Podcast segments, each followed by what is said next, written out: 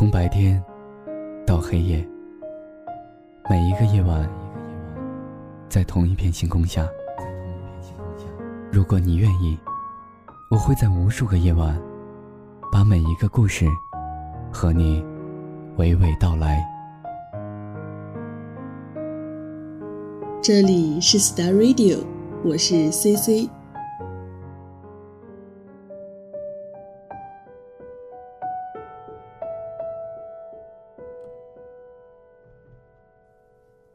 想要与你一起分享的文章，也是我自己本身非常喜欢的一篇文章，来自老杨的《你所要做的唯有争气》。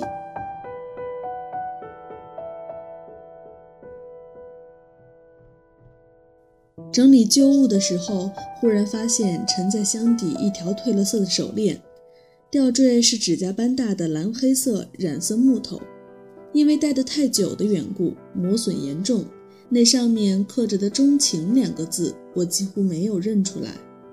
这是一条独一无二的手链，来自若干年前山清水秀的凤凰小镇，那个藏于弄堂深处的小手工作坊。我至今还看得见那花丛间敞开的精致木门。那时站在我身边的人亲吻了我的眼睛，把一块温热的木头放在我的手心里。我从愕然中睁开眼。除了幸福，什么都看不到。彼时，他是大学里叱咤风云的学生会主席，我是时不时逃了课，窝在寝室里吃零食、看美剧的普通女生。因为共同参加了戏剧社，所以才渐渐有了交集。可他依旧是舞台上万众瞩目的王子，我是公主，五个侍从中的一个，只有说 yes 和 no 的镜头。忘记了是因为什么原因，我们竟有了频繁的接触，相处的时间久了，就渐渐磨合出了一点信任和依赖，有些化学成分开始在我们之间催化分解，直至他最终的告白和我毫不矜持的激动。那一刻，他并不知道，在他爱上我之前，我已经不声不响地爱了他太久。也许是对前女友爱得太过深刻。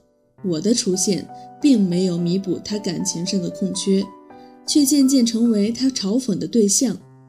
他嫌弃我大腿的尺寸，却没看到我为了减肥几乎餐餐只吃水果。他嘲笑我永远只有在中游的考试成绩，却没看到我也有为之拼搏奋斗的梦想。他不满连续两次请我到餐厅吃饭。却没看到我为了他怀里的那只可爱的钱包，已经花光了半年的积蓄。我们最大的消遣就是并排坐在自习室里，我看我的阿加莎·克里斯蒂，他看他的纳兰词，时不时低吟一句：“我是人间惆怅客，知君何事泪纵横，断肠声里忆平生。”再扭过头，用居高临下的眼神看着我。仿佛在说：“你懂吗？”可是大多数的时候，我并不怨恨他的残忍，我只是在自己欢乐的性格里埋下了一粒自卑的种子，看他为何结不出完美的果实。尼采不是说过吗？男人的幸福是我要，女人的幸福是他要。我没有恋爱经验，没有什么潜意识的比较标准，我只是坚信着。只要他的残忍里还存在温情，哪怕只有那么可怜的一丁点儿，我就不会因为任何原因离开他。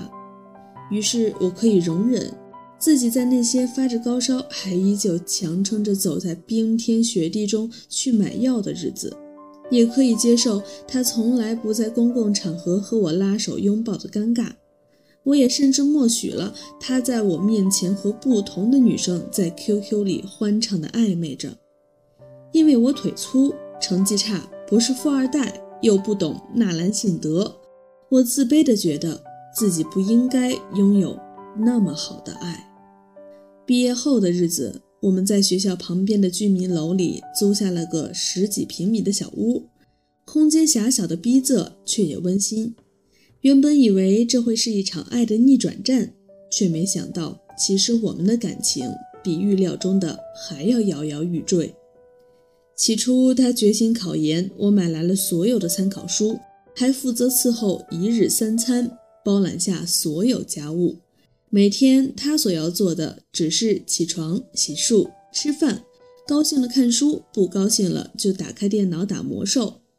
而我清早就要出门，穿着二手西装和高跟鞋去和大爷大妈们挤公交，晚上身心疲惫的回到家，渴望一个安慰的拥抱。却往往一边准备着晚餐，一边听到他的声音悠悠的传来：“你今天这身也太没气质了。”后来，他看到朋友报考了公务员，又开始向往每天可以喝茶水、看报纸的清闲生活，于是高声阔论地对我讲：考研有多么的没有前途，用青春来赌文凭是一件特别虚荣的事情。我对他所有的梦想都表示无条件的支持。帮他报名查资料，也毫不迟疑地贡献了全部工资。可是后来考试结果公布时，录取名单上没有出现他的名字。他说那天身体不舒服，时间太短了，没有准备充分。考试时候旁边那个人总是咳嗽。再后来，他消沉了一段时间。我劝他回老家放松放松心情。结果，当他回来的时候，我满心欢喜地向他展示我在小屋里的新装饰，只听见他说：“我要出国了，已经联系好了。”那时候，所有的委屈才真正的迸发出来。我不记得我流下了多少眼泪，只记得他整理了自己的东西，就匆匆离开了，并没有留下什么告别和解释。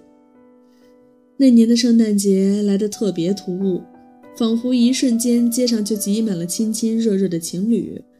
在告白和团聚不断发生的热闹里，我退掉了房子，一个人收拾行李，不知所从。他的手机停机许久，我甚至找不到他在哪里。后来听朋友说，他已经到了英国，开始了一段新鲜的生活。那时候的自己抱头痛哭了三天三夜。才真正的明白，原来这份感情至始至终都没有得到他的半点尊重。从那之后，能够让我重新站起来的几乎是仇恨。我每天拼命的想的事情就是如何能够超越他。从前只奉献给他的时间和金钱，现在通通归还给我自己。我白天做一名勤勤恳恳的小白领。对人诚恳耐心，做事踏实认真。不久，领导给我加了薪，对我的表现大加赞赏。晚上回家自制健康的水果沙拉，买来 DVD 与加光盘，对着电视机苦练功力。几个月后，减掉了四公斤，穿进去了心仪已久的铅笔裤。周末的时候，报名了社会上的口译班，和同学们分享学习的经验，苦练英语。结课时，听老师在异国的经历，羡慕不已。他提议我可以去申请新西兰的打工度假签证。我规定自己每周看一本励志书，一部经典英文电影，写一篇总结性的周记，和欣赏的朋友小聚一次。我的日子被从前不敢想象的正能量占据着。我在自我充实的道路上忙得不亦乐乎，有时候甚至都忘了去恨他。我看了好多关于旅行的书籍，开始对异国产生许多憧憬。我申请了签证，辞掉了工作，用最快的速度踏上了一年的打工度假之旅。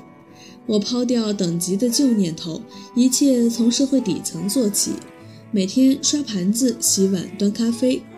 我结识了很多新朋友，听到很多不可思议的故事，知道世上没有对错，只有不同。我决心做一些与众不同的事，毫不手软地花光了半年积蓄，重返校园，成为金融专业里门门都是 A 的好学生。我学会了开车，去过了最美的海滩，知道哪里的西餐最精致，也习惯用读书的方式跨越孤独这片海洋。这样的几年里，并不是没有思念过他的好，可是我决心不再拿真心一次次下赌注。网络上看过一个视频里，一个女孩讲述起多年之前男朋友背叛自己的狗血事件，声音冷清的，仿佛是在谈论别人的故事。她说：“这世界上再大的背叛都不需要什么残忍的报复，你所要做的唯有争气。我对生活充满了斗志，这斗志渐渐不再源于仇恨，而是我真的想变成更好的人。我开始觉得每一天都是新鲜的，感情终于被时间晾干，一个女人对爱情的战争渐渐平息下来，我也终于有机会告诉那些受过伤的傻姑娘。请补偿那些对不起自己的日子。重生是一个坚强又优美的动作，你会发现爱自己比爱别人更容易，也更值得。而当有一天你终于从那段灰色的日子里走出来，从此心里只装满关乎梦想的正经事，手机忽然收到他的简讯，充满暧昧不堪的请求。那时候的你只需说一句：“不，谢谢。”我确信最好的东西还在前面。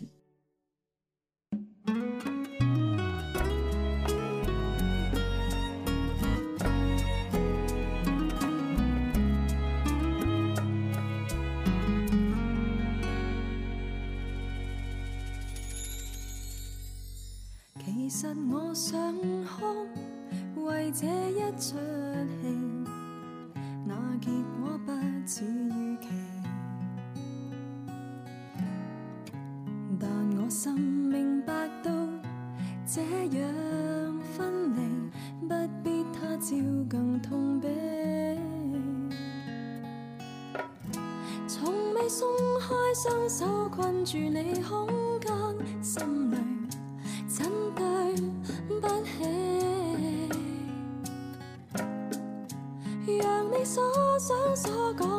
做我的真理。世界这么美，我却只懂靠着你。为何没意思？